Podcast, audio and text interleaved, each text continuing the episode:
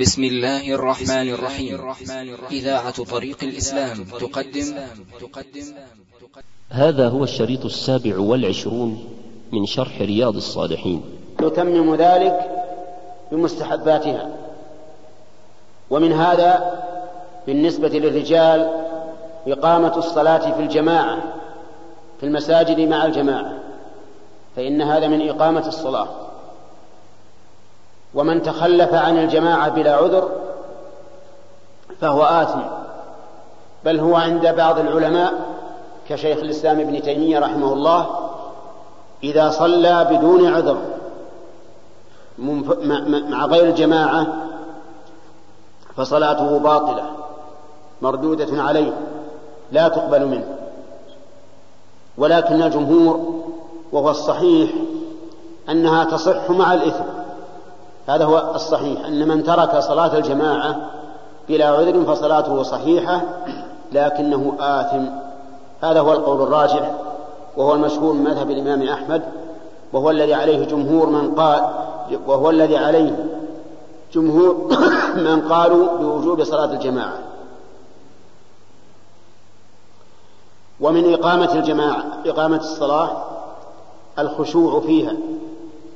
والخشوع حضور القلب وتأمله لما يقوله المصلي وما يفعله.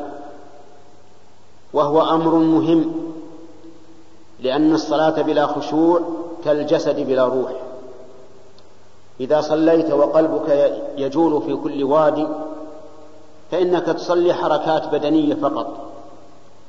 فإذا كان قلبك حاضرا تشعر بأنك بين يدي الله عز وجل. تناجيه بكلامه وتتقرب إليه بذكره ودعائه فهذا هو لب الصلاة وروحها. وأما قوله إيتاء الزكاة إيتاء الزكاة يعني إعطاءها لمستحقها. وهذه جامعة بين حق الله وحق العباد. أما كونها حقا لله فلأن الله فرض على عباده الزكاة وجعلها من أركان الإسلام. وأما كونها حقا للآدمي فلما فيها من قضاء حوائج المعتازين والمحمجين وغير ذلك من المصالح المعلومة في معرفة أهل الزكاة. وأما قولها النصح لكل مسلم فهذا الشاهد من الحديث للباب. أن ينصح لكل مسلم قريب أو بعيد صغير أو كبير ذكر أو أنثى. وكيفية النصح لكل مسلم ما ذكره في حديث أنس بعده لا يؤمن أحدكم حتى يحب لأخيه ما يحب لنفسه. هذه النصيحة أن تحب لإخوانك ما تحب لنفسك بحيث يسرك ما يسرهم ويسوءك ما يسوءهم وتعاملهم بما تحب أن يعاملوك به والباب هذا واسع كثير كبير جدا. فنفى النبي عليه الصلاة والسلام الإيمان عمن لم يحب لأخيه ما يحب لنفسه في كل شيء. ونفي الإيمان قال العلماء المراد به نفي الإيمان الكامل. يعني لا يكمل إيمانك حتى تحب لأخيك ما تحب لنفسك. وليس المراد انتفاء الإيمان بالكلية ويذكر أن جرير بن عبد الله البجلي رضي الله عنه حين بايع النبي عليه الصلاة والسلام على النصح لكل مسلم أنه اشترى فرسا من شخص بدراهم فلما اشتراه أظنه بمائتي درهم اشتراه وذهب به وجد أنه يساوي أكثر فرجع إلى البائع وقال له إن فرسك يساوي أكثر. فأعطاه ما يرى أنها قيمته أنها قيمته. ثم انصرف. وجرب الفرس فإذا هو يساوي أكثر مما أعطاه أخيرا. فرجع إليه فقال له إن فرسك يساوي أكثر. فأعطاه ما يرى أنها قيمته. وكذلك مرة ثالثة حتى بلغ من مئتي درهم إلى ثمانمائة درهم. لأنه بايع الرسول صلى الله عليه وسلم على النصح لكل مسلم. وإذا بايع النبي صلى الله عليه وسلم أحدا على شيء لا يختص به فهو عام لجميع الناس. كل الناس مبايعون الرسول عليه الصلاة والسلام على النصح لكل مسلم بل على إقام الصلاة وإيتاء الزكاة والنصح لكل مسلم. والمبايعة هنا بمعنى المعاهدة. لأن المبايعة تطلق على البيع والشراء وتطلق على المعاهدة. كما قال تعالى إن الذين يبايعونك إنما يبايعون الله. وسميت المبايعة لأن كل من المتبايعين يمد باعه إلى الآخر يعني يده من أجل أن يمسك بيده ويقول بايعتك على كذا وكذا وكذا. والله موفق. الحمد لله رب العالمين والصلاة والسلام على نبينا محمد وعلى آله وصحبه أجمعين. قال المؤلف رحمه الله تعالى باب في الأمر بالمعروف والنهي عن المنكر. قال الله تعالى ولتكن منكم أمة يدعون إلى الخير ويأمرون بالمعروف وينهون عن المنكر وأولئك هم المفلحون.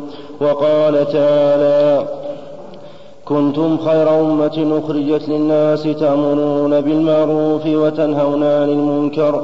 وقال تعالى خذ العفو وأمر بالعرف وأعرض عن الجاهلين. وقال تعالى والمؤمنون والمؤمنات بعضهم أولياء بعض. يأمرون بالمعروف وينهون عن المنكر. قال المؤلف رحمه الله تعالى باب الأمر بالمعروف والنهي عن المنكر. أولا لا بد أن نعرف ما هو المعروف وما هو المنكر. فالمعروف كل ما عرفه الشرع وأقره من من العبادات القولية والفعلية الظاهرة والباطنة. والمنكر كل ما أنكره الشرع ومنعه من أنواع المعاصي من الكفر والفسوق والعصيان والكذب والغيبة والنميمة وغير ذلك. والأمر بالمعروف والنهي عن المنكر واجب فرض كفاية إذا قام به من يكفي حصل المقصود. وإذا لم يقم به من يكفي وجب على جميع المسلمين. كما قال الله تعالى ولتكن منكم أمة يدعون إلى الخير ويأمرون بالمعروف وينهون عن المنكر. فبدأ بالدعوة إلى الخير ثم ثنى بالأمر بالمعروف والنهي عن المنكر. وذلك لأن الدعوة إلى الخير قبل الأمر بالمعروف والنهي عن المنكر. الدعوة إلى الخير بيان الخير للناس بأن يدعوهم إلى الصلاة إلى الزكاة إلى الحج إلى الصيام إلى بر الوالدين إلى صلة الأرحام وما أشبه ذلك. ثم بعد هذا يأتي دور الأمر بالمعروف والنهي عن المنكر. فيأمر يقول صل إما على سبيل العموم أو على سبيل الخصوص. بأن يمسك برجل متهاون بالصلاة فيقول صل. وهناك مرحلة ثالثة وهي التغيير.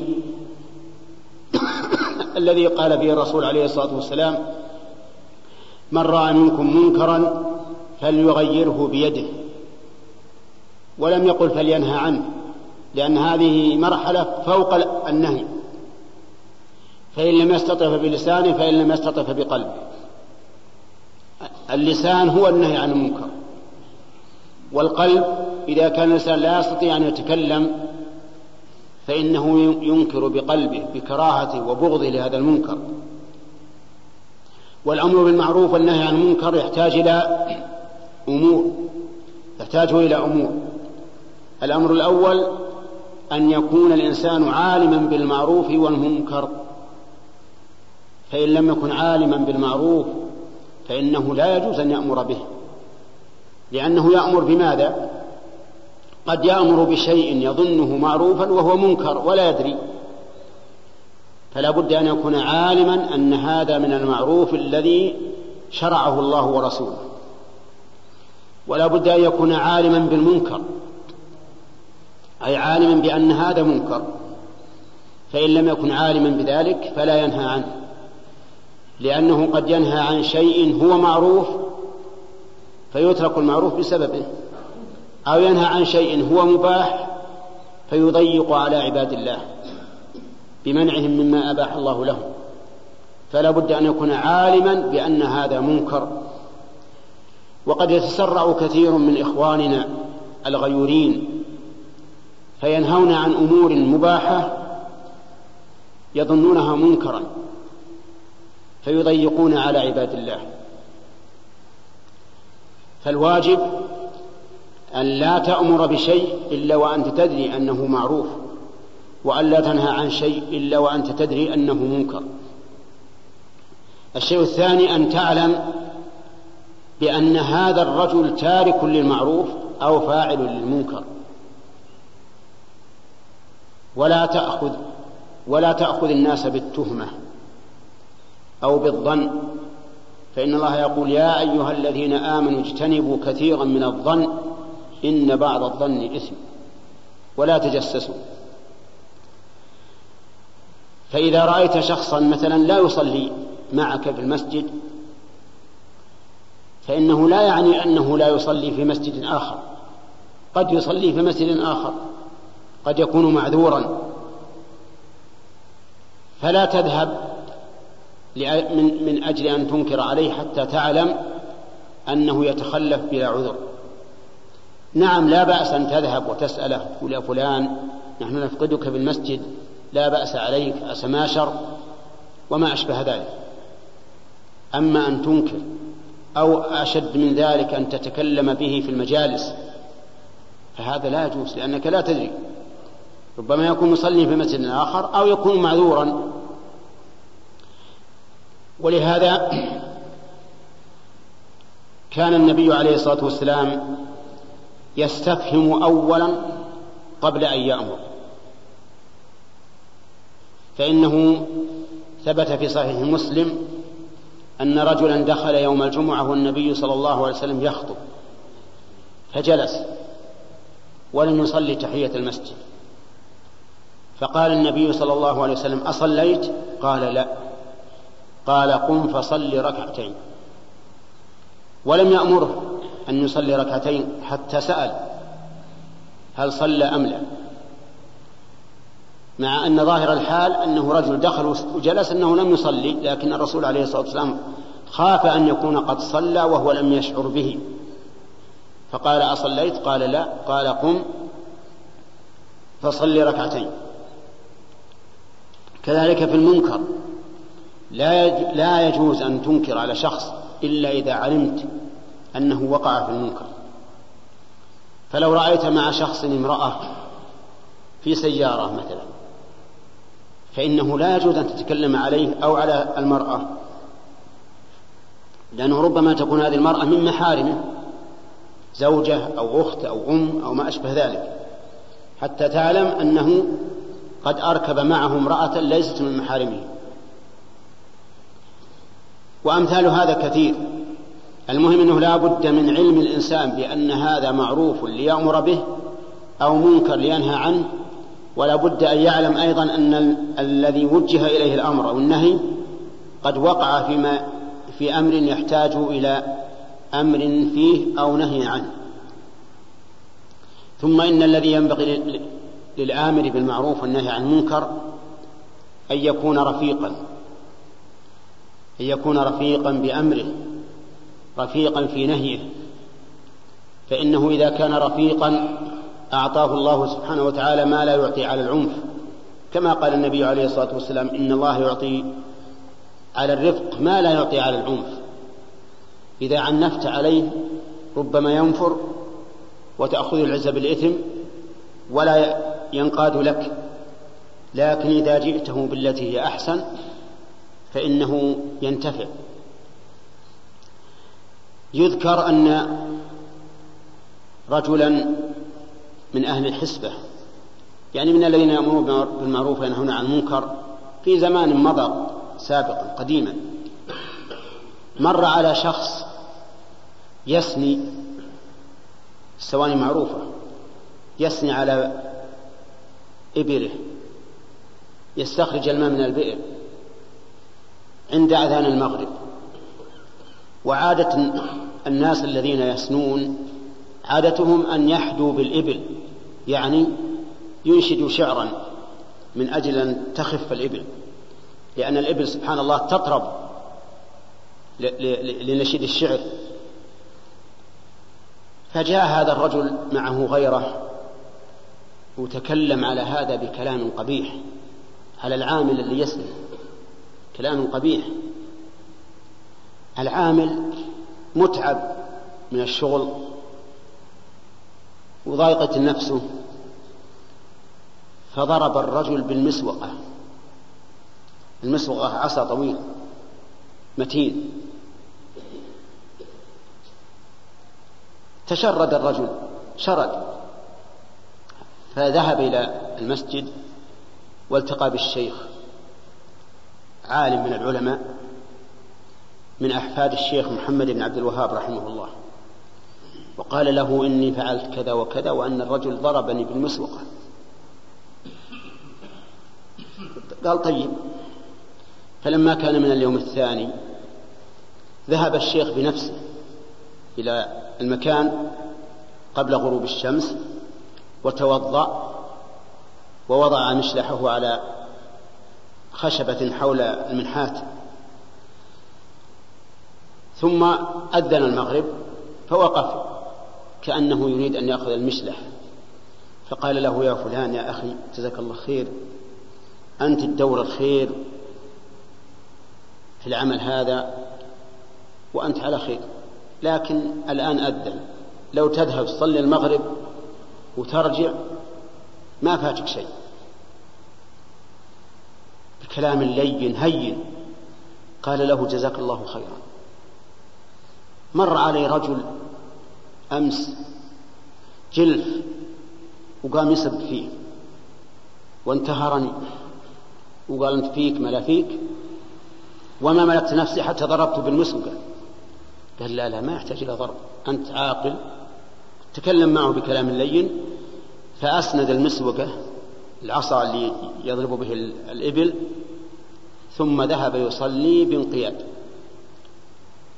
لماذا؟ لأن الأول عامله بالعنف والثاني عامله بالرفق ونحن وإن لم وإن لم تحصل هذه القضية لدينا كلام من طبيب من هو؟ الرسول صلى الله عليه وسلم يقول إن الله يعطي بالرفق أو على الرفق ما لا يعطي على العنف. وما كان الرفق في شيء إلا زانه وما كان العنف في شيء إلا شانه.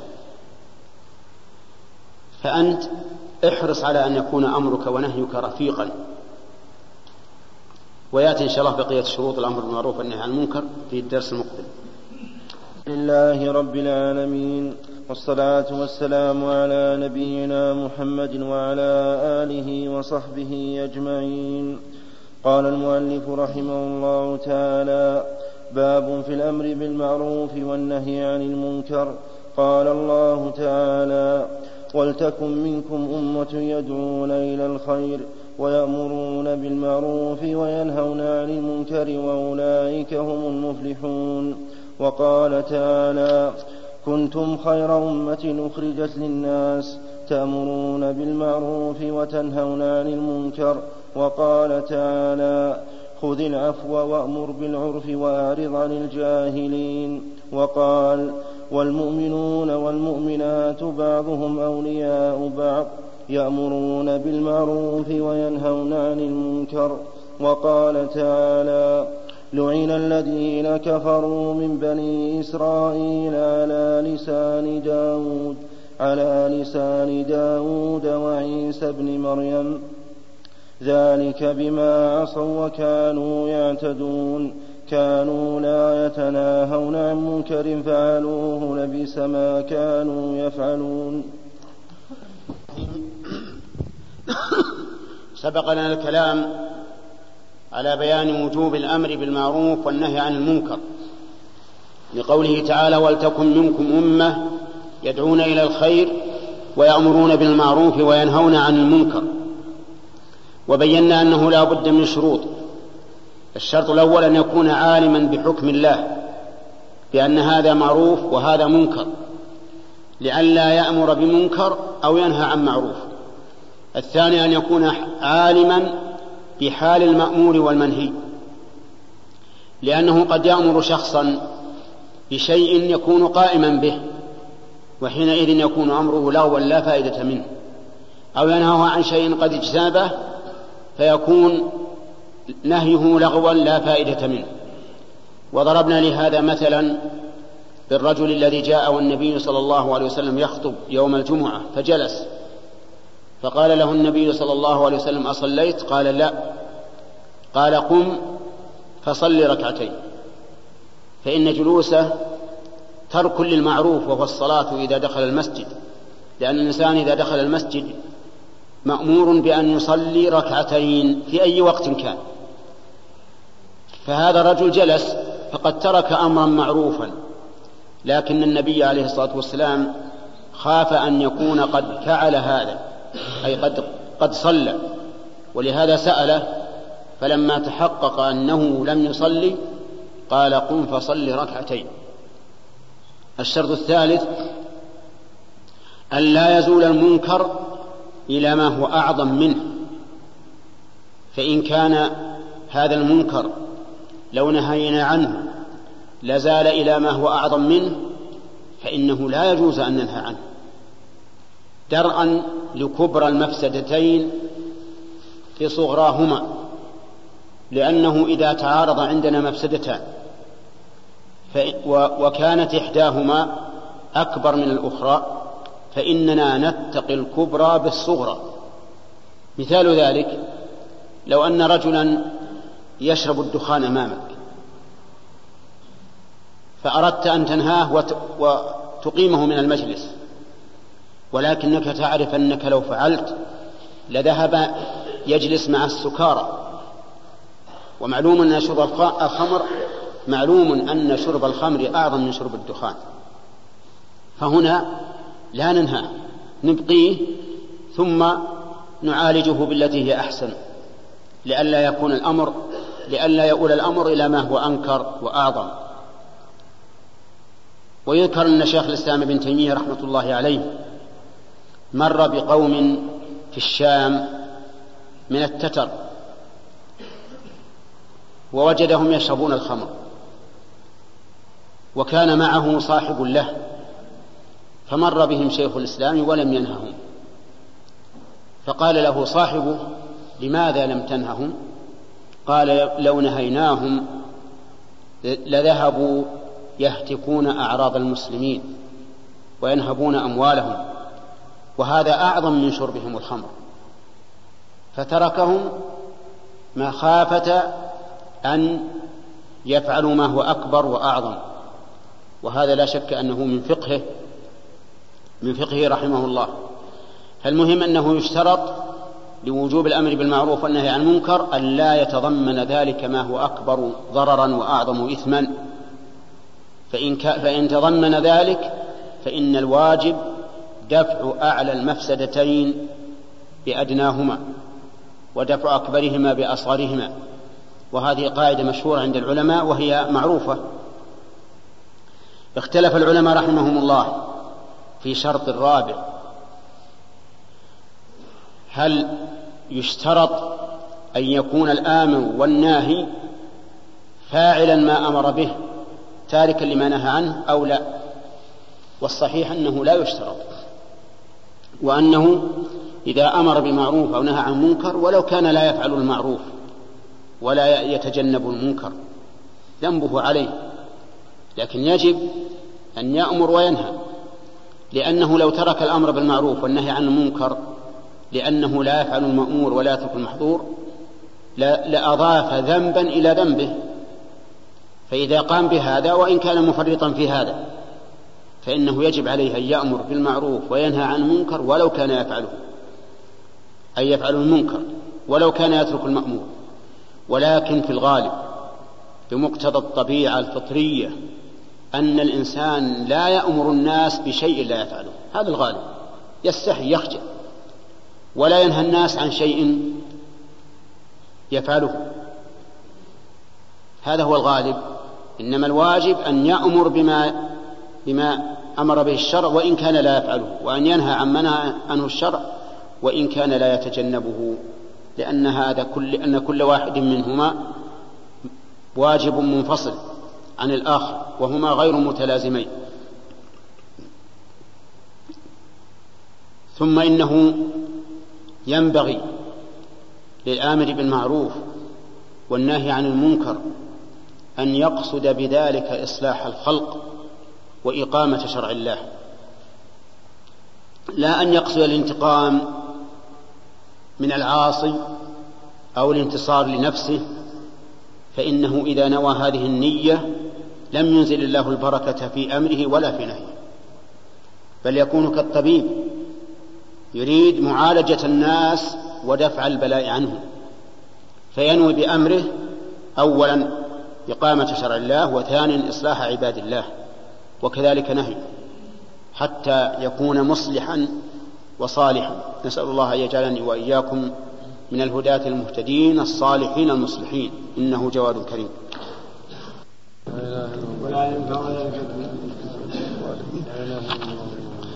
بسم الله الرحمن الرحيم. الحمد لله رب العالمين والصلاة والسلام على نبينا محمد وعلى آله وصحبه أجمعين. قال المؤلف رحمه الله تعالى في سياق ذكر الآيات في باب الأمر بالمعروف والنهي عن المنكر وقال تعالى لعن الذين كفروا من بني إسرائيل على لسان داود وعيسى ابن مريم ذلك بما عصوا وكانوا يعتدون. كانوا لا يتناهون عن منكر فعلوه لبس ما كانوا يفعلون وقال تعالى وقل الحق من ربكم فمن شاء فليؤمن ومن شاء فليكفر وقال تعالى فاصدع بما تؤمر وقال فلما نسوا ما ذكروا به أنجينا الذين ينهون عن السوء وأخذنا الذين ظلموا بعذاب بئيس بما كانوا يفسقون. الرحمن الرحيم. تكلمنا على أول الآية في قوله تعالى ولتكن منكم أمة يدعون إلى الخير ويأمرون بالمعروف وينهون عن المنكر. وذكرنا شروط الأمر بالمعروف والنهي عن المنكر. وفي ختام الآية يقول الله عز وجل وأولئك هم المفلحون. أولئك المشار إليهم تلك الأمة التي تأمر بالمعروف وتنهى عن المنكر. والمفلح هو الذي فاز بمطلوبه ونجا من مرهوبه. وهنا قال أولئك هم المفلحون. وهذه الجملة تفيد عند أهل العلم باللغة العربية تفيد الحصر. أي أن الفلاح إنما يكون لهؤلاء الذين يأمرون بالمعروف. وينهون عن المنكر ويدعون إلى الخير. ثم قال عز وجل بعدها ولا تكونوا كالذين تفرقوا واختلفوا من بعد ما جاءهم البينات. والنهي عن التفرق بعد ذكر الأمر بالمعروف والنهي عن المنكر يدل على أن ترك الأمر بالمعروف والنهي عن المنكر سبب للتفرق. وذلك أن الناس إذا كانت لهم مشارب متعددة مختلفة تفرقوا هذا يعمل طاعة وهذا يعمل معصية وهذا يعمل سكر وهذا يعمل صلاة وما أشبه ذلك. يتفرق تتفرق الأمة. يكون لكل أمة مشرب لكل طائفة مشرب ولهذا قال ولا تكونوا كالذين تفرقوا. إذا لا يجمع الأمة إلا الأمر بالمعروف والنهي عن المنكر. فلو أن الأمة أمرت بالمعروف ونهت عن المنكر وتحاكمت إلى الكتاب والسنة ما تفرقت ابدا ولحصل لهم الأمن ولكان لهم أمن أشد من أمن كل أمن. كما قال الله تعالى الذين آمنوا ولم يلبسوا إيمانهم بظلم أولئك لهم الأمن وهم مهتدون. الدول الآن الكبرى والصغرى كلها تكرس جهودا كبيرة جبارة لحفظ الأمن ولكن كثير من المسلمين غفلوا عن هذه الآية.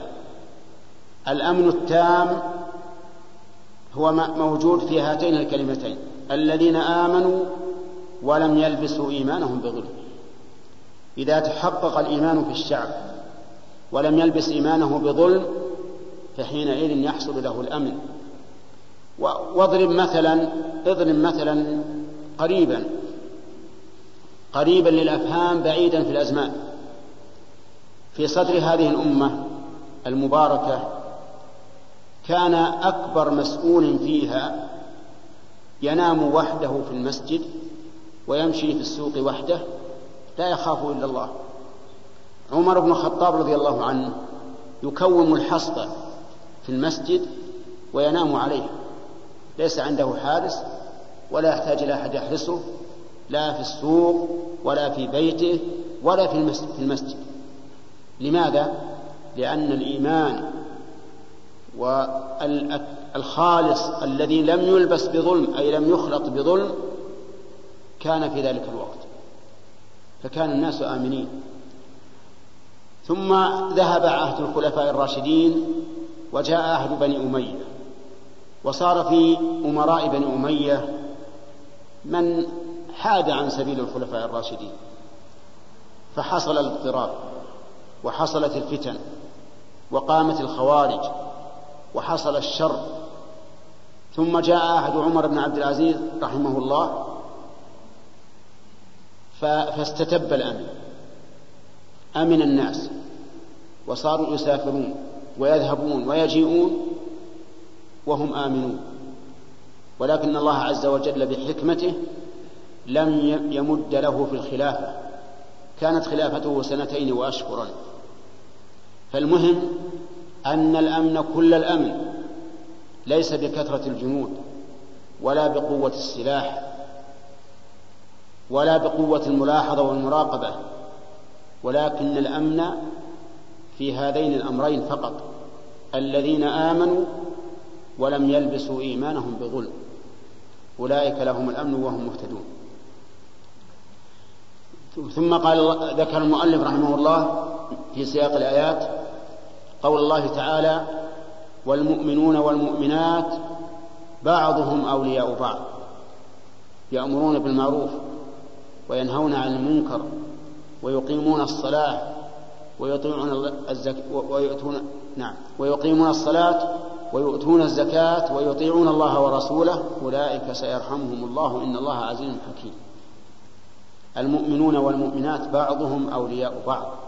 كل واحد يتولى الثاني ينصره يساعده. وانظر إلى هذه الآية في المؤمنين. قال المؤمنون والمؤمنات بعضهم أولياء بعض.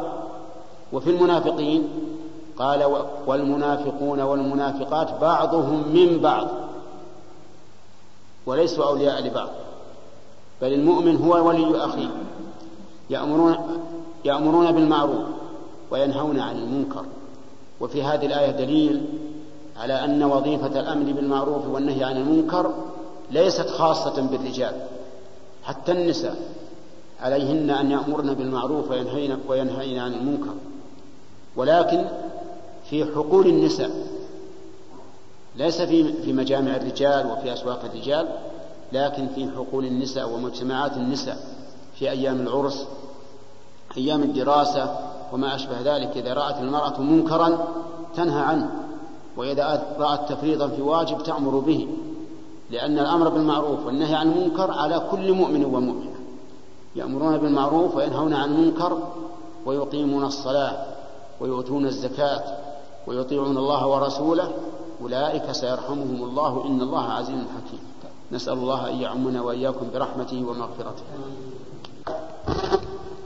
في سياق الآيات التي فيها الأمر بالمعروف والنهي عن المنكر ساق رحمه الله هذه الآية.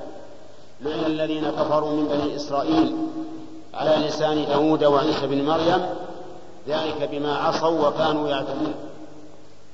اللعن هو الطرد والإبعاد عن رحمة الله والعياذ بالله. ولا يستحق إلا من فعل كبيرة من كبائر الذنوب.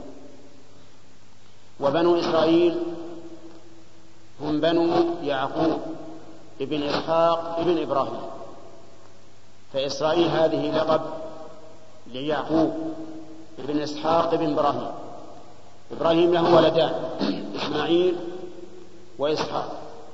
إسماعيل هو الولد الأكبر وهو الذي أمره الله بذبحه. أمره الله أن يذبحه ثم بعد ذلك من عليهما جميعا برفع هذا الأمر ونفسه وفد وفدينا وفداه الله عز وجل بذبح عظيم. وأما إسحاق فهو الولد الثاني لإبراهيم وهو من زوجته. وأما إسماعيل فهو من سريته.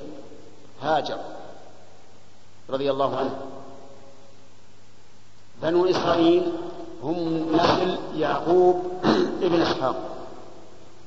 وأرسل الله إليهم رسلا كثيرة وكان منهم المعتدون الذين يقتلون الأنبياء بغير حق والعياذ بالله.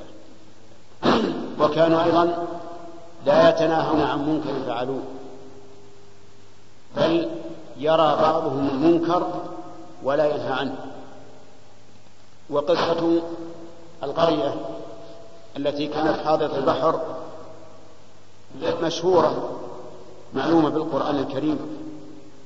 وهم قوم من اليهود. حرم الله عليهم الصيد من البحر يوم السبت. فكان في يوم السبت تأتي حيتان سرعا على وجه الماء من كثرتها. ويوم لا يسبتون لا تأتيه فطال عليهم الأمد فقالوا لا بد أن نتخذ حيلة. نتوصل بها إلى الصيد. ما هذه الحيلة؟ قالوا نضع شباكا في البحر. فإذا جاءت الحيتان يوم السبت مسكتها الشباك. فإذا كان يوم الأحد أخذناه ففعلوا ذلك. فكان منهم قوم منهم قوم يعظون وينهون عن هذا المنكر وقوم ساكتون وقوم فاعلون. فعاقبهم الله عز وجل وقال كونوا قردة خاسئين فكانوا والعياذ بالله قردة. بنو آدم انقلبوا قردة. خاسئين أذلة. الشاهد من هذا أن منهم قوما لم يعظوا ولم يقوموا بما أوجب الله عليهم من النهي عن المنكر. فكانوا ممن دخلوا في هذه اللعنة. ولهذا قال على لسان داود وعيسى بن مريم ذلك بما عصوا وكانوا يعتدون. وداود متأخر عن موسى بكثير وعيسى بن مريم كذلك. فهذان النبيان لعنا الذين لا يتناهون عن منكر فعلوه. وقد حكى الله ذلك عنه عنهما مقرا ذلك. فصار من من لا يتناهى عن المنكر صار من الملعونين والعياذ بالله. وفي هذا دليل على وجوب النهي عن المنكر وعلى أن تركه سبب للعنة والطرد عن رحمة الله. ثم قال المؤلف رحمه الله فيما سبق من الآيات وقل الحق من ربكم فمن شاء فليؤمن ومن شاء فليكفر. الحق من الله عز وجل من الرب الذي خلق الخلق والذي له الحق في أن يوجب على عباده ما شاء فالحق منه فيجب علينا قبوله. فمن شاء فليؤمن ومن شاء فليكفر. هذا هذه هذه الجملة ليست للتخيير وأن الإنسان مخير إن شاء آمن وإن شاء كفر ولكنها للتهديد. والدليل على هذا آخر الآية وهو قوله إنا أعتدنا للظالمين نارا أحاط بهم سرادقها وإن يستغيثوا يغاثوا بماء كالمهل يشوي الوجوه بئس الشراب وساء مرتفق. فمن شاء فليؤمن فله الثواب الجزيل. ومن شاء فليكفر فعليه العقاب الأليم. ويكون من الظالمين كما قال تعالى والكافرون هم الظالمون. ففي هذا تهديد من لم يؤمن بالله عز وجل. وأن الحق بين وظاهر. جاء به محمد صلى الله عليه وسلم من رب العالمين فمن اهتدى فقد وفق نسأل الله لنا ولكم الهداية. ومن ضل والعياذ بالله فقد خذل والله المستعان. قال المؤلف رحمه الله تعالى في سياق ذكر الآيات في باب الأمر بالمعروف والنهي عن المنكر وقال تعالى فاصدع بما تؤمر. وقال فلما نسوا ما ذكروا به أنجينا الذين ينهون عن السوء وأخذنا الذين ظلموا بعذاب بئيس بما كانوا يفسقون والآيات في الباب كثيرة معلومة. رحمه الله تعالى فيما ذكره من سياق الآيات. الدالة على وجوب الأمر بالمعروف والنهي عن المنكر. ساق رحمه الله قول الله عز وجل فاصدع بما تؤمر وأعرض عن المشركين والخطاب هنا للنبي صلى الله عليه وسلم. وليعلم أن الخطاب الموجه لرسول الله صلى الله عليه وسلم ينقسم إلى قسمين. قسم خاص به وقسم له ولأمته. والأصل أنه له ولأمته لأن أمته أسوة ب... لأن له لأن لأمته أسوة حسنة فيه عليه الصلاة والسلام. لكن إذا وجدت قرينة تدل على أن الخطاب للرسول عليه الصلاة والسلام كان خاصا به. مثل قوله تعالى ألم نشرح لك صدرك؟ ومثل قوله تعالى والضحى والليل إذا سجى ما ودعك ربك.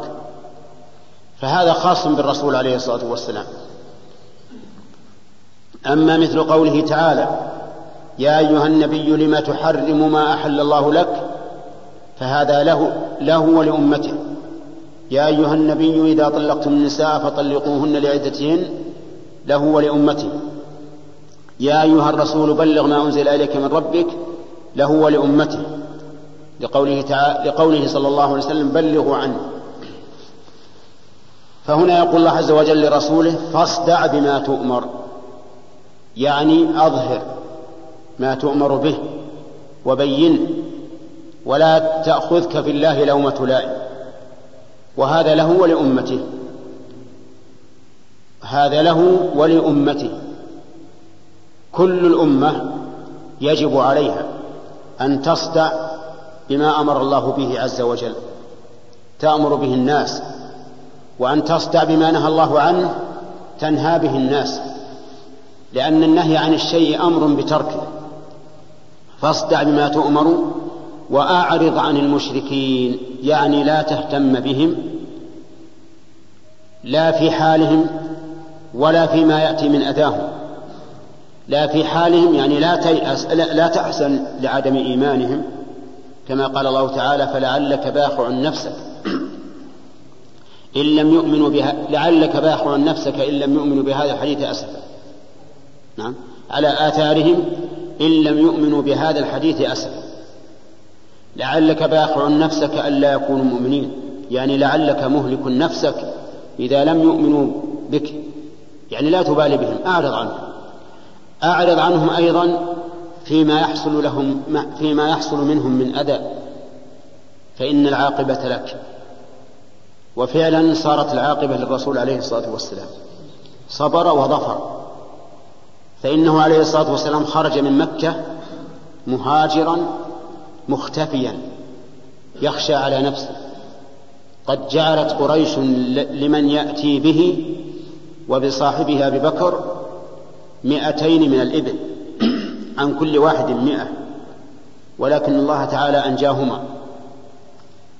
وبعد مضي سنوات قليلة رجع النبي عليه الصلاة والسلام فاتحا مكة ظافرا مظفرا كانت له المنة على الملأ من قريش حتى وقف في على باب الكعبة يقول يا معشر قريش ما ترون أني فاعل بكم؟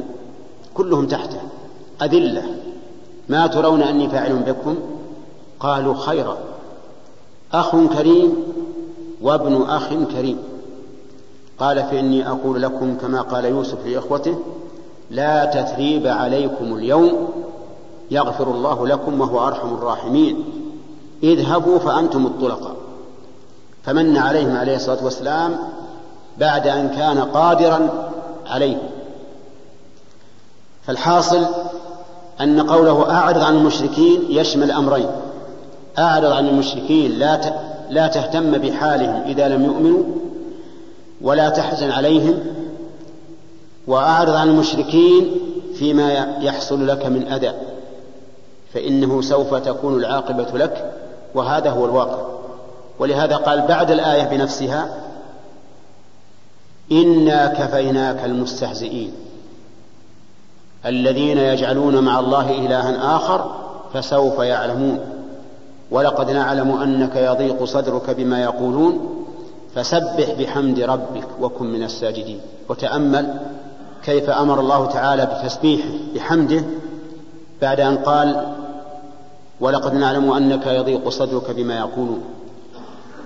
لأن المقام هنا مقام يحتاج إلى التنزيه تنزيه الرب عز وجل وحمده من هذه الضائقة التي تصيب النبي عليه الصلاة والسلام من قريش. يعني نزهه عن كل ما لا يليق به واعلم أن ما أجراه جل وعلا فهو في غاية الحكمة وهو كذلك.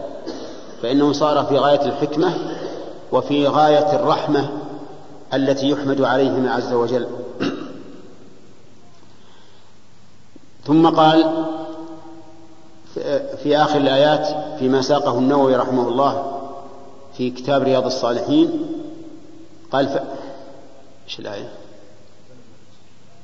فلما نسوا ما ذكروا به أنجينا الذين ينهون عن السوء وأخذنا الذين ظلموا بعذاب بئيس بما كانوا يفسقون هذه قصة القرية التي أشرنا إليها أمس قرية على البحر. حرم الله عليهم أن يصدا أن يصطادوا السمك في يوم السبت. وابتلاهم عز وجل. فصارت السمك في يوم السبت تأتي بكثرة شرعا على سطح الماء. في غير يوم السبت لا يرونها.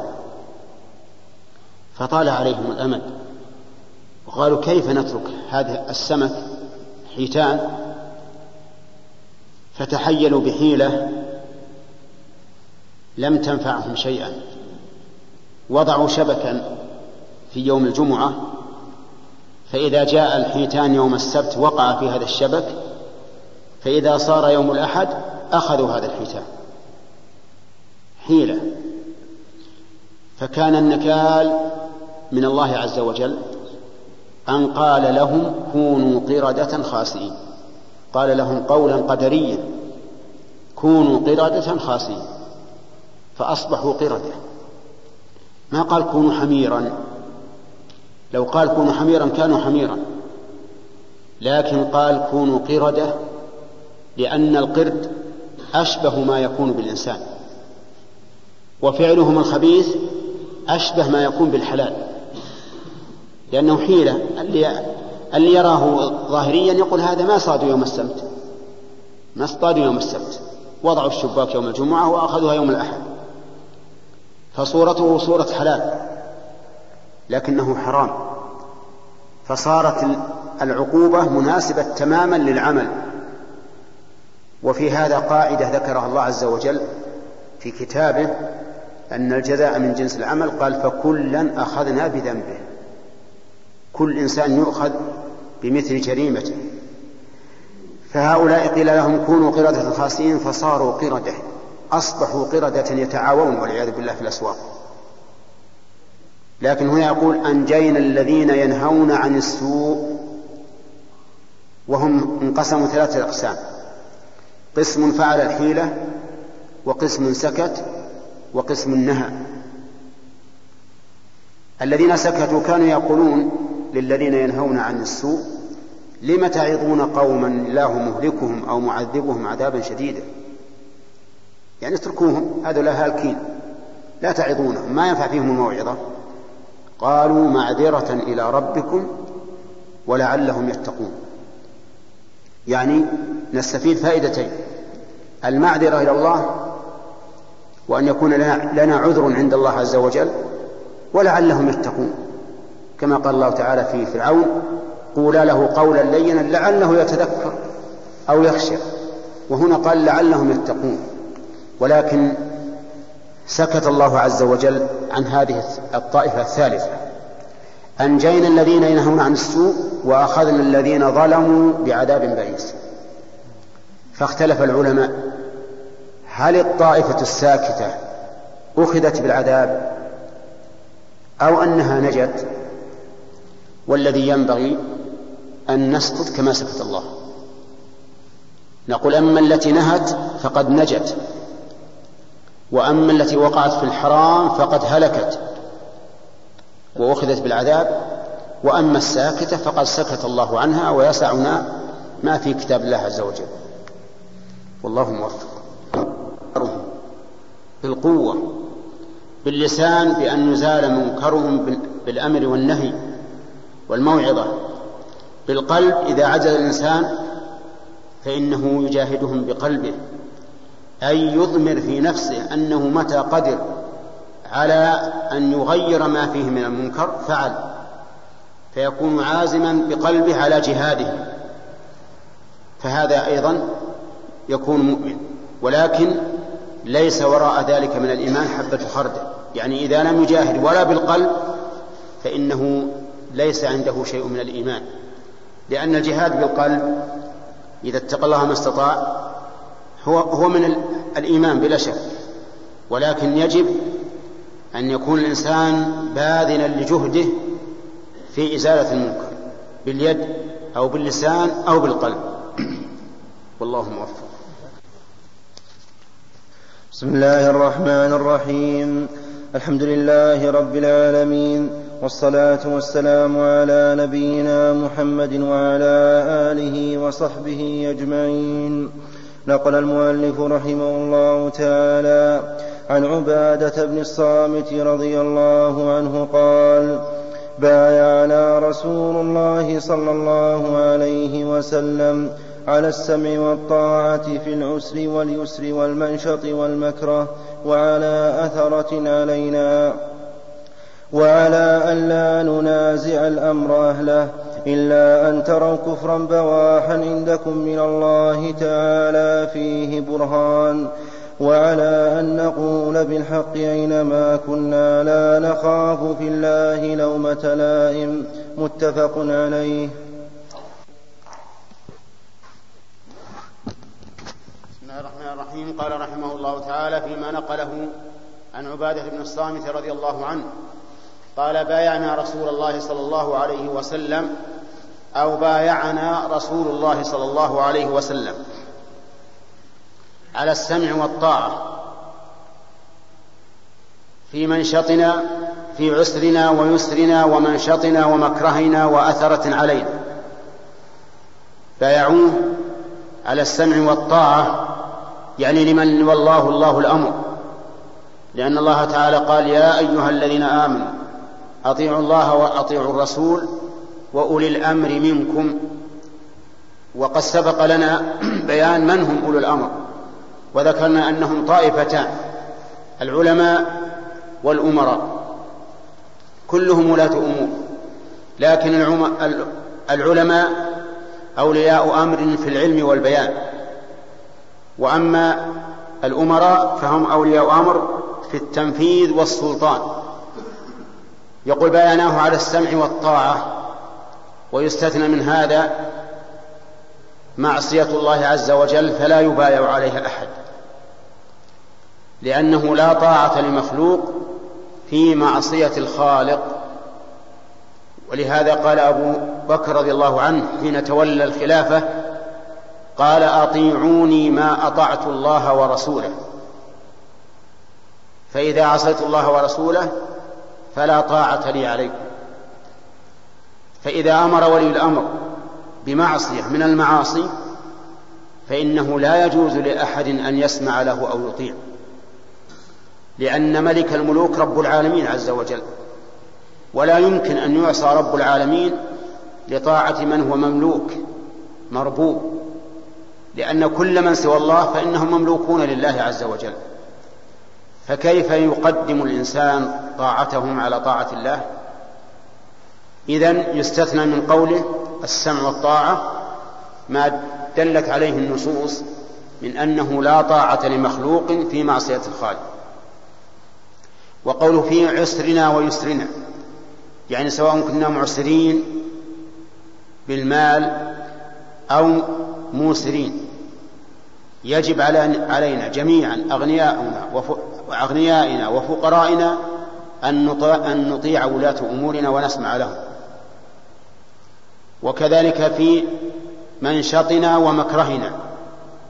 يعني سواء كنا كارهين لذلك لكونهم أمروا بما لا نهواه ولا نريده أو كنا نشيطين في ذلك لكونهم أمروا بما يلائمنا ويوافقنا.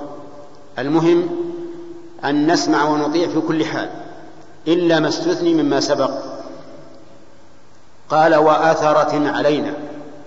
آثرة يعني استئثارا علينا.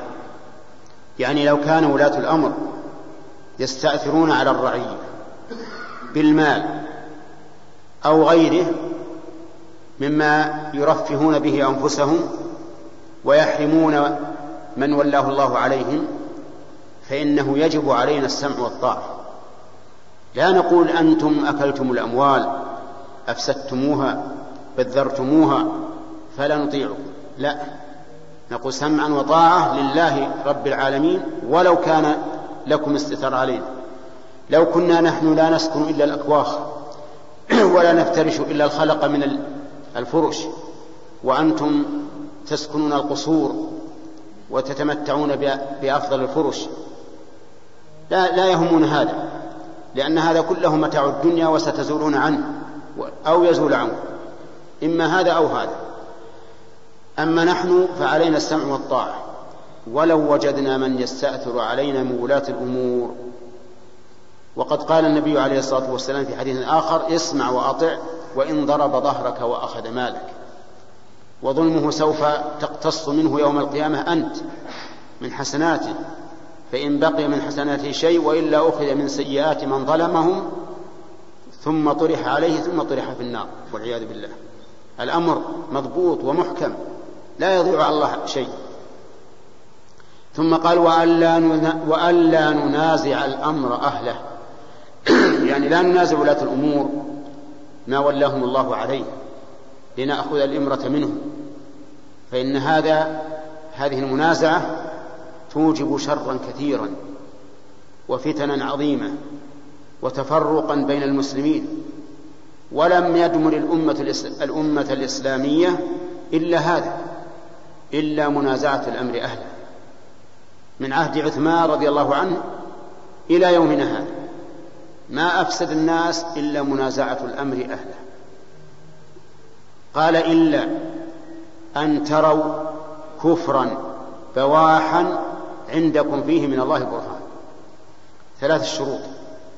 إذا رأينا هذه هذا وتمت الشروط الثلاثة فحينئذ ننازع الأمر أهله.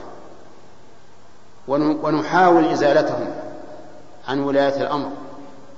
لكن شروط ثلاثة. أن تروا. فلا بد من علم. مجرد الظن لا يجوز الخروج على الأئمة. لا بد أن نعلم. وأن نرى وأن نعلم كفرا. كفرا يعني لا فسقا. الفسوق مهما فسق ولاة الأمور لا يجوز الخروج عليه لو شربوا الخمر لو زنوا لو ظلموا الناس لا يجوز الخروج عليهم. لكن إذا رأينا كفرا صريح وقوله بواحا هذا معناه الصريح والبواح الشيء البين الظاهر. فأما ما يحتمل التأويل فلا يجوز الخروج عليه. يعني لو قدرنا أنهم فعلوا شيئا نرى أنه كفر لكن فيه احتمال أنه ليس بكفر فإنه لا يجوز أن ننازعهم أو نخرج عليهم ونوليهم ما تولوا. لكن إذا كان بواحا صريحا مثل لو أن ولي من ولاة الأمور قال لشعبه إن الخمر حلال. إن الخمر حلال. اشربوا ما شئتم. وإن اللواط حلال. تلوطوا بمن شئتم. وإن الزنا حلال. ازنوا بمن شئتم. هذا كفر بواح ما فيه إشكال. هذا يجب على الرعية أن يزيلوه بكل وسيلة ولو بالقتل لأن هذا كفر بواح. الشرط الثالث عندكم فيه من الله برهان. يعني عندنا دليل قاطع على أن هذا كفر. فإن كان الدليل ضعيفا في ثبوته أو ضعيفا في دلالته فإنه لا يجوز الخروج عليه. لأن الخروج فيه شر كثير جدا عظيم مفاسد عظيمة. فهذه إن شئتم فقولوا ثلاثة شروط وإن شئتم قولوا أربعة. أن تروا كفرا بواحا عندكم فيه من الله برهان. هذه أربعة شروط. لنجعلها أربعة يكون أوضح. طيب وإذا رأينا هذا فلا تجوز المنازعة حتى يكون لدينا قدرة على إزاحته فإن لم يكن لدينا قدرة فلا تجوز, تجوز المنازعة. لأنه ربما إذا نازعنا وليس عندنا قدرة يقضي على البقية الصالحة. وتتم سيطرته. وهذا هذه الشروط شروط للجواز لكن أو للوجوب. وجوب الخروج على الإمام على ولي الأمر. لكن بشرط أن يكون لدينا قدرة فإن لم يكن قدرة فإنه لا يجوز الخروج لأن هذا من إلقاء من إلقاء النفس إلى التهلكة. أي فائدة إذا خرجنا على هذا الولي الذي رأينا عنده كفر بواح عندنا في من الله برهان ونحن لم نخرج إليه إلا بسكين المطبخ وهو معه الدبابات والرشاشات. أي فائدة؟ لا فائدة. معنى هذا أننا خرجنا لنقتل أنفسنا. نعم لنا أن نتحيل بكل حيلة على القضاء عليه وعلى حكمه. هذا طيب. بالشروط الأربعة التي ذكرنا التي ذكرها النبي عليه الصلاة والسلام. أن تروا كفرا أن تروا كفرا بواحا عندكم فيه من الله برهان. والله موفق. نقل المؤلف رحمه الله تعالى عن عبادة بن الصامت رضي الله عنه قال بايعنا رسول الله صلى الله عليه وسلم على السمع والطاعة في العسر واليسر والمنشط والمكره وعلى أثرة علينا وعلى ألا ننازع الأمر أهله إلا أن تروا كفرا بواحا عندكم من الله تعالى فيه برهان وعلى أن نقول بالحق أينما كنا لا نخاف في الله لومة لائم. متفق عليه. سبق الكلام على أول هذا الحديث الذي بايع الصحابة رضي الله عنهم رسول الله صلى الله عليه وسلم عليه. على السمع والطاعة في المنشط والمكره والعسر واليسر وأن لا ننازع الأمر أهله إلا أن تروا كفرا بواحا عندكم فيه من الله برهان. وقد سبق الكلام على هذا وبينا أن فيه أن في هذا الحديث دليلا على احترام حق ولاة الأمور وأنه يجب على على الناس طاعتهم أنه يجب على الناس طاعتهم في اليسر والعسر والمنشط والمكره والأثرة التي يستأثرون بها. ولكن بقي أن نقول فما حق الناس على ولاة الأمر؟ حق الناس على ولاة الأمر أن يعدلوا فيهم وأن يتقوا الله تعالى فيهم وأن لا يشقوا عليهم وأن لا يولوا عليهم من, من يجدون خيرا منه. فإن النبي صلى الله عليه وسلم قال اللهم من ولي من أمر أمتي شيئا فشق عليهم فاشقق عليه. دعاء من الرسول عليه الصلاة والسلام. أن من ولي شيئا من أمور المسلمين صغيرا كان أم كبيرا وشق عليهم قال فاشقق عليه وما ظنك بشخص شق الله عليه والعياذ بالله. إنه سوف يخسر. وينحط. وأخبر النبي عليه الصلاة والسلام أن من ولى من ولاة الأمر أحد على المسلمين على عصابة وفيهم من هو خير منه فقد خان الله ورسوله والمؤمنين. لأنه يجب أن يولى على الأمور أهلها بدون أي مراعاة. ينظر لمصلحة العباد فيولى عليهم من هو أولى بهم. والولايات تختلف. فإمام المسجد مثلا أولى الناس به من هو أقرأ لكتاب الله. والأمور الأخرى كأمور الجهاد أولى الناس بها من هو أعلم بالجهاد. وهلم مجرة؟ المهم أنه يجب على ولي أمور المسلمين أن يولي على المسلمين خيارهم. ولا يجوز أن يولي على أحد أحدا وفيهم من هو خير منه لأن هذا خيانة وكذلك أخبر النبي عليه الصلاة والسلام أن من ولاه الله على شيء فمات يوم يموت وهو غاش على لرعيته إلا لم يدخل الجنة معهم والعياذ بالله. فولاة الأمور عليهم حقوق عظيمة لمن ولاهم الله عليه. كما أنك أن على على المولى عليهم حقوقا عظيمة يجب عليهم أن يقوموا بها لولاة الأمر فلا يعصونهم حتى وإن استأثر ولاة الأمور بشيء فإن الواجب لهم السمع والطاعة السمع والطاعة في المنشط والمكره والعسر واليسر. إلا إذا كان ذلك في معصية الله يعني لو أمروا بمعصية الله فإنه لا يجوز أن يأمروا بمعصية الله ولا يجوز لأحد أن يطيعهم في معصية الله. وأما قول بعض الناس السفهاء إنه لا تجب علينا طاعة ولاة الأمور إلا إذا استقاموا استقامة تامة. فهذا خطأ هذا غلط هذا ليس من الشرع في شيء بل هذا من مذهب الخوارج الذين يريدون من ولاة الأمور أن يستقيموا على أمر الله في كل شيء. هذا لا لا يحصل. من زمان قد تغيرت الأمور. ويذكر أن أحد ملوك بني أمية وأظنه عبد الملك بن مروان جمع أش... لما سمع أن الناس يتكلمون فيه وفي خلافته جمع أشراف الناس ووجهاءهم وتكلم فيه.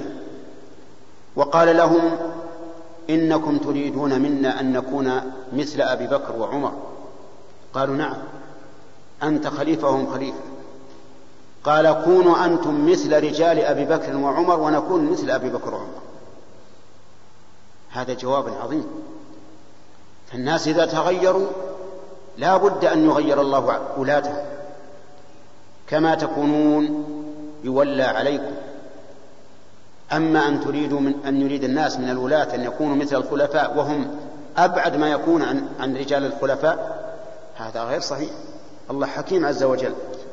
وكذلك نولي بعض الظالمين بعضا بما كانوا يكسبون. وذكروا أن رجلا من الخوارج من الخوارج الذين خرجوا على علي بن أبي طالب. جاء إلى علي فقال له يا علي ما بال الناس قد تغيروا عليك؟ ولم يتغيروا على أبي بكر وعمر. قال لأن. لأن رجال أبي بكر وعمر أنا وأمثالي. ورجالي أنت وأمثالك. كلام جيد. يعني أنت ما في خير فلذلك تغير الناس علينا. لكن في عهد أبي بكر وعمر رجالهم مثل علي بن أبي طالب وعثمان بن عفان وغيرهم من الصحابة الفضلاء فلم يتغيروا على ولاتهم. فالحاصل أنه يجب علينا أن نسمع ونطيع لولاة أمورنا في كل شيء إلا في معصية الخالق. لأن معصية الخالق ليس لهم أن يأمروا الناس بها. فلما لم يكن لهم أن يأمروا الناس بها لم يكن للناس عليهم طاعة في معصية الله عز وجل. وكذلك أيضا يجب على الرعية أن ينصحوا لولي الأمر. لا يكذبوا عليه ولا يخدعوه ولا يغشوا ومع الأسف أن الناس اليوم عندهم كذب وتحايل على أنظمة الدولة ورشاوي وغير ذلك مما لا تليق بالعاقل فضلا عن المسلم. إذا كانت الدول الكافرة تعاقب من يأخذ الرشوة ولو كان من أكبر الناس فالذي يعاقب من يأخذ الرشوة هو الله عز وجل. نحن نؤمن بالله وبما جاء على لسان رسوله صلى الله عليه وسلم. وإذا كان النبي صلى الله عليه وسلم لعن الراشي والمرتشي فعقوبة الله أشد من عقوبة الآدميين. ومع ذلك نجد الرشوة مع الأسف موجودة في جميع قطاعات الدولة إلا أن يشاء الله. نجد الكذب والدجل من الناس على الحكومة. عندما يأتي المزارع يدخل زرع غيره باسمه وهو كاذب لكن من أجل مصلحة. من أجل أن يأكل بها. أحيانا تكون الدولة قد استلمت الحب ولم يبق إلا الدراهم عند الدولة فيأتي إنسان ويبيعه على آخر يبيع دراهم بدراهم مع التفاضل ومع تأخير القبض إلى غير ذلك من المعاصي التي يرتكبها الشعب. ثم يريدون من ولاتهم أن يكونوا مثل أبي بكر وعمر. هذا ليس بصحيح. فولاة الأمور عليهم حقوق. يجب عليهم النصح بقدر ما يستطيعون لله عز وجل ولمن ولاهم الله عليه. والشعب أيضا يجب عليهم حقوق عظيمة لولاة الأمور يجب عليهم أن يقوموا بها. ومن ذلك أيضا من الأمور التي هملها كثير من من الناس أنهم لا يحترمون أعراض ولاة الأمور. لا يحترمون أعراضهم تجد فاكهة مجالسهم نسأل الله العافية وأن يتوب علينا وعليهم. فاكهة المجالس أن يتكلموا في أعراض ولاة الأمور. لو كان هذا الكلام مجديا تصلح به الحال لقلنا لا بأس. هذا طيب لكن هذا لا يجدي ولا تصلح به الحال وإنما يوغر الصدور على ولاة الأمور. سواء كانوا من العلماء أو من الأمراء. تجد الآن بعض الناس همه إذا جلس في مجلس ما يكيف ويستانس إلا إذا مسك له عالم من العلماء ولا وزير من الوزراء ولا أمير من الأمراء ولا من فوقه ليتكلم في عرضه. هذا غير صحيح. هل كلامك هذا سيجدي؟ لو كان يجدي لكنا أول من يشجع عليه. وقلنا لا بأس. المنكر يجب أن يزال. والخطأ يجب أن يصحح لكنه لا يجدي. إنما يوغر الصدور ويكره الناس إلى يكره ولاة الأمور إلى الناس أو يكره العلماء إلى الناس ولا يحصل فيه فائدة. وقد قال النبي عليه الصلاة والسلام كلمة جامعة مانعة جزاه الله عن أمته خيرا. قال كلمة جامعة مانعة قال من كان يؤمن بالله واليوم الآخر فليقل خيرا أو ليصمت. والعجب أن بعض الناس أهل دين. لو أردت أن تتكلم بشخص عادي من الناس قالوا لا تغتاب هذا حرام. لكن لو تكلمت بواحد من ولاة الأمور كيف؟ مع أنه غير ولاة الأمور ما يرضى أن يتكلم أحد في أرض أحد عنده لكن في ولاة الأمور يرى أن هذا لا بأس به. وهذه مسألة مرض بها كثير من الناس. أنا أعتبرها مرضا. نسأل الله أن يعافينا وإياكم من من الأدواء مرض. ابتلي بها كثير من الناس. ولو أن الناس كفوا ألسنتهم ونصحوا لولاة أمورهم. أنا لا أقول أسكت على الخطأ لكن أكتب لولاة الأمور. اكتب أنت. اكتب كتاب إن وصل فهذا هو المطلوب. وإذا انتفعوا به فهذا أحسن. وإذا لم ينتفعوا به فالإثم عليهم إذا كان خطأ صحيحا وإذا لم يصل إليهم فالإثم على من منعه عنه. والله موفق. نقل المؤلف رحمه الله تعالى عن عبادة بن الصامت رضي الله عنه قال بايعنا رسول الله صلى الله عليه وسلم على السمع والطاعة في العسر واليسر والمنشط والمكره وعلى أثرة علينا وعلى أن لا ننازع الأمر أهله إلا أن تروا كفرا بواحا عندكم من الله تعالى فيه برهان وعلى أن نقول بالحق أينما كنا لا نخاف في الله لومة لائم متفق عليه هذا الحديث تقدم الكلام على أكثر جمله وبقي فيه الجملة الأخيرة وهي قوله رضي الله عنه فيما بايعوا عليه النبي صلى الله عليه وسلم وأن نقوم بالحق أينما كنا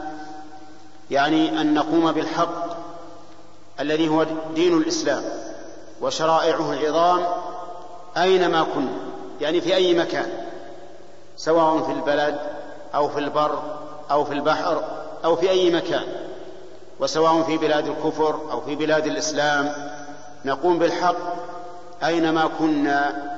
لا تأخذنا في الله لومة لائم يعني لا يهمنا إذا لامنا أحد في دين الله لأننا نقوم بالحق.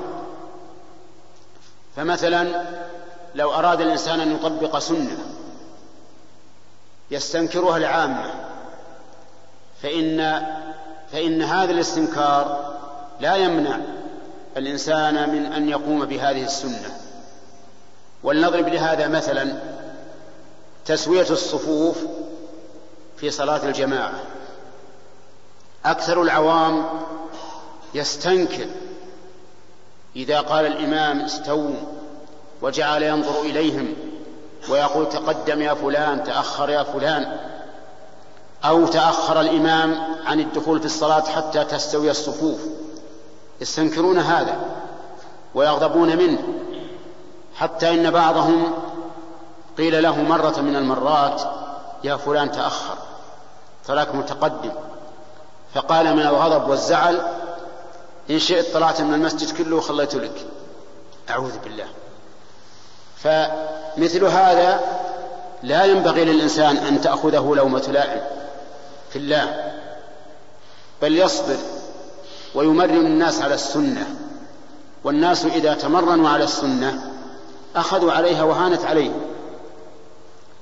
لكن إذا رأى أن هؤلاء العوام جفاة جدا ففي هذه الحال ينبغي أن يعلمهم أولا. حتى تستقر نفوسهم وتألف السنة إذا طبقت. فيحصل بذلك الخير. ومن ذلك أيضا أن العامة يستنكرون سجود السهو بعد السلام. ومعلوم أن السنة وردت به. إذا كان السهو عن زيادة أو عن شك مترجح به أحد الطرفين فإنه يسجد بعد السلام لا قبل السلام. هذه السنة. حتى أن شيخ الإسلام ابن تيمية رحمه الله قال إنه يجب أن يسجد بعد السلام إذا كان السجود بعد السلام وقبل السلام إذا كان السجود قبله. يعني لم يجعل هذا على سبيل الأفضلية بل على سبيل الوجوب. سجد أحد الأئمة بعد السلام. لسهو سهى في صلاته. زاد أو شك شكا مترجحا فيه وبنى على الراجح فسجد بعد السلام. فلما سجد بعد السلام ثار عليه العامة وش هذا الدين الجديد؟ هذا غلط. قال له قال رجل من الناس فقلت لهم هذا هذا حديث الرسول عليه الصلاة والسلام.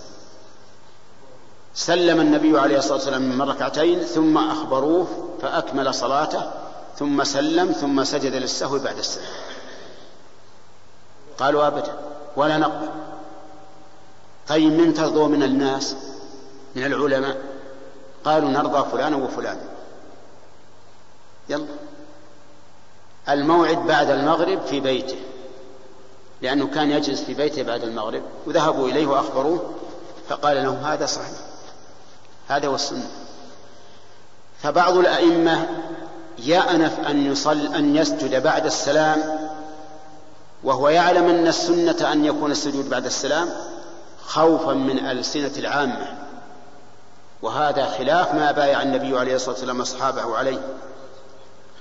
قم بالحق ولا تخف في الله لومة لائم كذلك أيضا فيما يتعلق بالصدق في المعاملة. بعض الناس إذا أخبر الإنسان بما بما عليه الأمر بحسب الواقع قالوا هذا وساوس هذه وسوسة. مو لازم أعلم. مو بلازم أعلم بكل شيء. عيب في السلعة. قال هذا سهل ما يخالف. الناس يرضونه. السيارة مثلا مسمكر ومزين لو كان فيها خدوش بالأول زيناه. نبيعه ولا نعلم إذا علمت فأنت موسوس. طيب ليش؟ قال لأن هذا شيء ما هو بلازم نعلم فيه. والواجب أن الإنسان يتقي الله عز وجل ويقوم بالعدل ويقوم باللازم ولا تأخذه في الله لومة, لومة لائم. ولكن كما قلت أولا إذا كان عند عامة جفاة جفاة جفاة فالأحسن أن يبلغهم الشرع قبل أن يطبق من أجل أن تهدأ نفوسهم وإذا طبق الشرع إذا هم قد حصل عندهم علم منه فلم يحصل منهم نفور الله موفق. قال رحمه الله تعالى عن النعمان بن بشير رضي الله عنهما عن النبي صلى الله عليه وسلم قال مثل القائم في حدود الله والواقع فيها كمثل قوم استهموا على سفينة فصار بعضهم أعلاها وبعضهم اسفلها وكان الذين في أسفلها إذا استقوا من الماء مروا على من فوقهم. فقالوا لو أنا خرقنا في نصيبنا خرقا ولم نؤذ من فوقنا فإن تركوهم وما أرادوا هلكوا جميعا. وإن أخذوا على أيديهم نجوا ونجوا جميعا. رواه البخاري. بسم الله الرحمن الرحيم. قال المؤلف رحمه الله تعالى فيما نقله عن النعمان بن بشير بن سعد الأنصاري رضي الله عنهما في باب الأمر بالمعروف والنهي عن المنكر. عن النبي صلى الله عليه وسلم أنه قال مثل القائم في حدود الله والواقع فيها. القائم فيها يعني الذي استقام على دين الله فقام بالواجب وترك المحرم. والواقع فيها أي في حدود الله أي الفاعل للمحرم أو التارك للواجب كمثل قوم في سفينة استهموا يعني ضربوا سهما وهو ما يسمى بالقرعة أيهم يكون الأعلى؟ فصار بعضهم في أعلاها وبعضهم في أسفلها. فصار الذين في أسفلها إذا استقوا الماء يعني إذا طلبوا الماء ليشربوا منه مروا على الذين في أعلاه لأنه أي الماء لا يقدر عليه إلا من فوق. فقالوا لعلنا نخلق خرقا في مكاننا نستسقي منه حتى لا نؤذي من فوقنا. هكذا قدروا وأرادوا.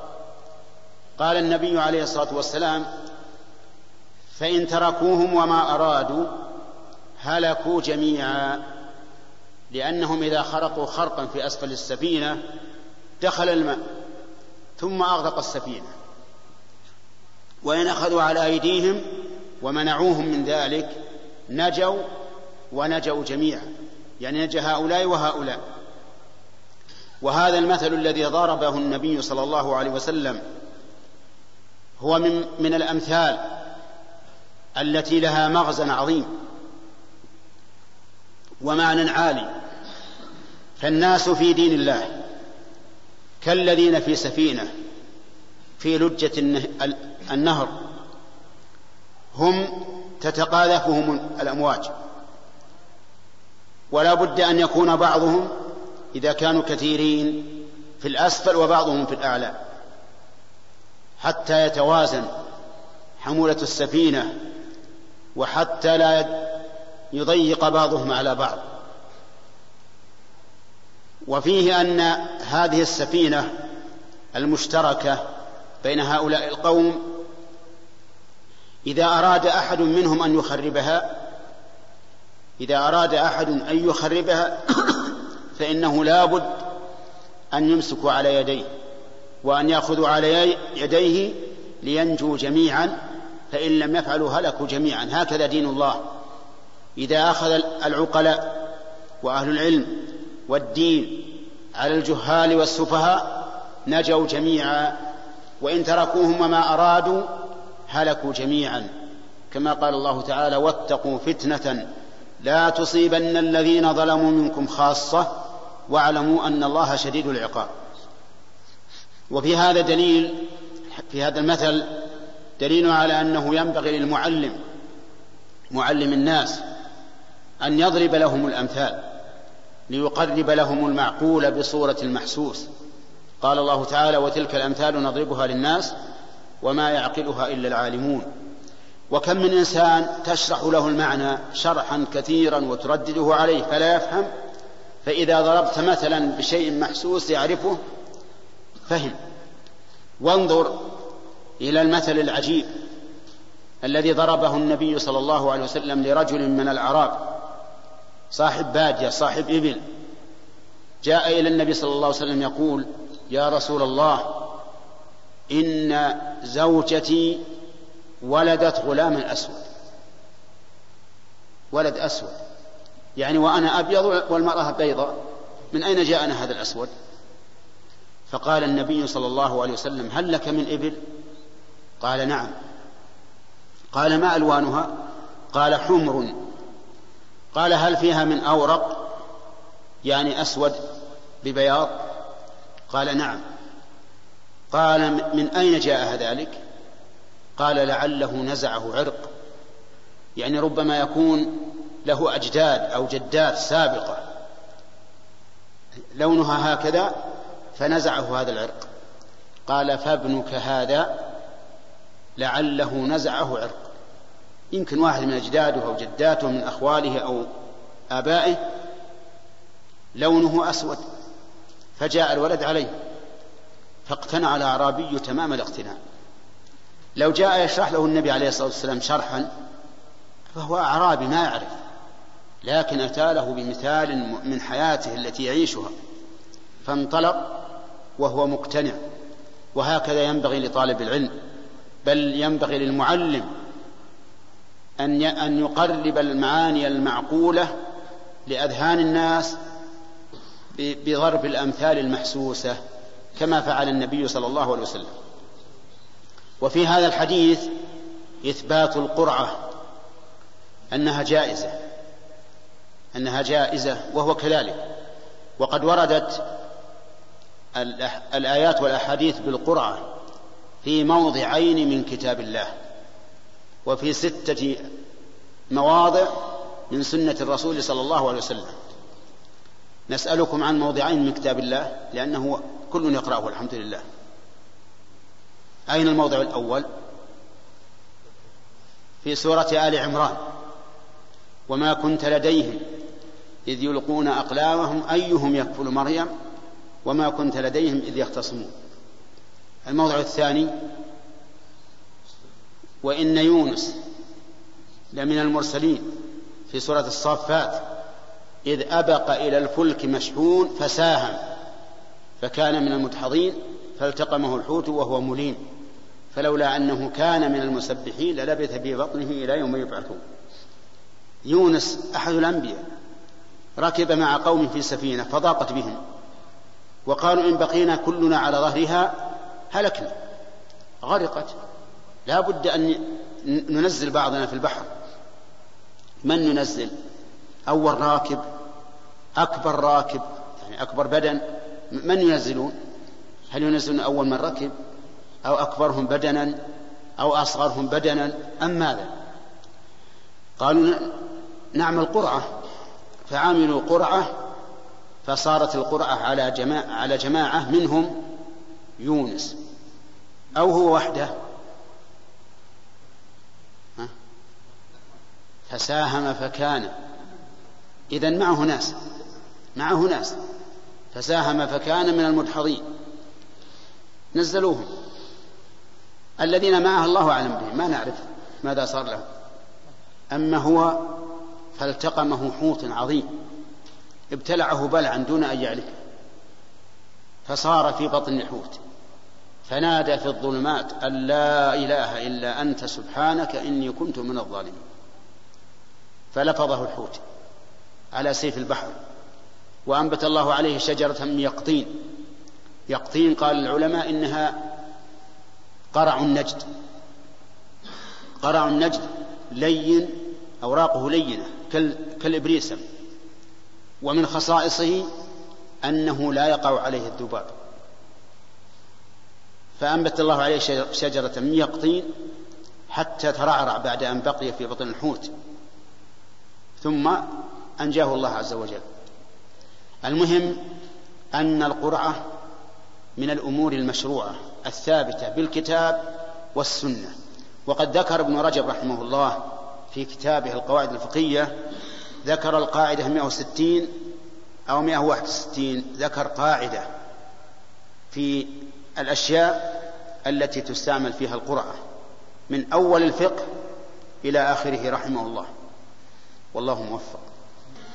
قال رحمه الله تعالى فيما نق فيما نقله عن أم المؤمنين أم سلمة هند بنت أبي أمية حذيفة رضي الله عنها عن النبي صلى الله عليه وسلم أنه قال إنه يستعمل عليكم أمراء فتعرفون وتنكرون فتعرفون وتنكرون. فمن كره فقد برئ ومن أنكر فقد سلم. ولكن من رضي وتاب قالوا يا رسول الله ألا نقاتلهم؟ قال لا ما أقاموا فيكم الصلاة رواه مسلم. بسم الله الرحمن الرحيم. سبق لنا أن النبي صلى الله عليه وسلم ضرب مثلا للقائم في حدود الله و والمتعدي فيها الواقع فيها بقوم على سفينة استهموا فكان بعضهم في أعلاها وبعضهم في أسفلها وكان الذين في أسفلها يستقون الماء من فوق. فقالوا أفلا نخرق يعني على الماء حتى لا نؤذي من فوقنا.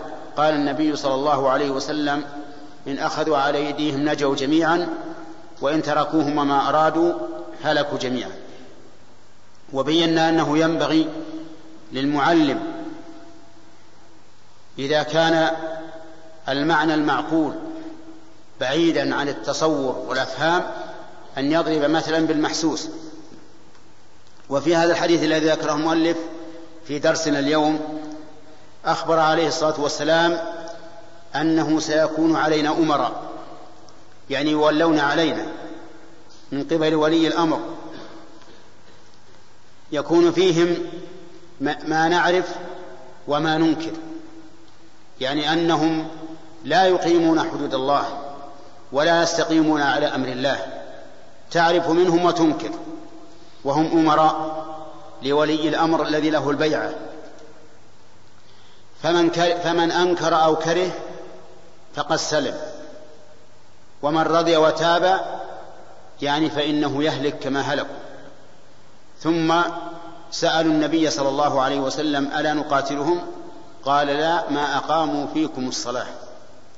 فدل هذا على أنه على أنه أي الأمراء إذا رأينا منهم ما ننكر فإننا نكره ذلك وننكر عليهم فإن اهتدوا فلنا ولهم وإن لم يهتدوا فلنا وعليهم.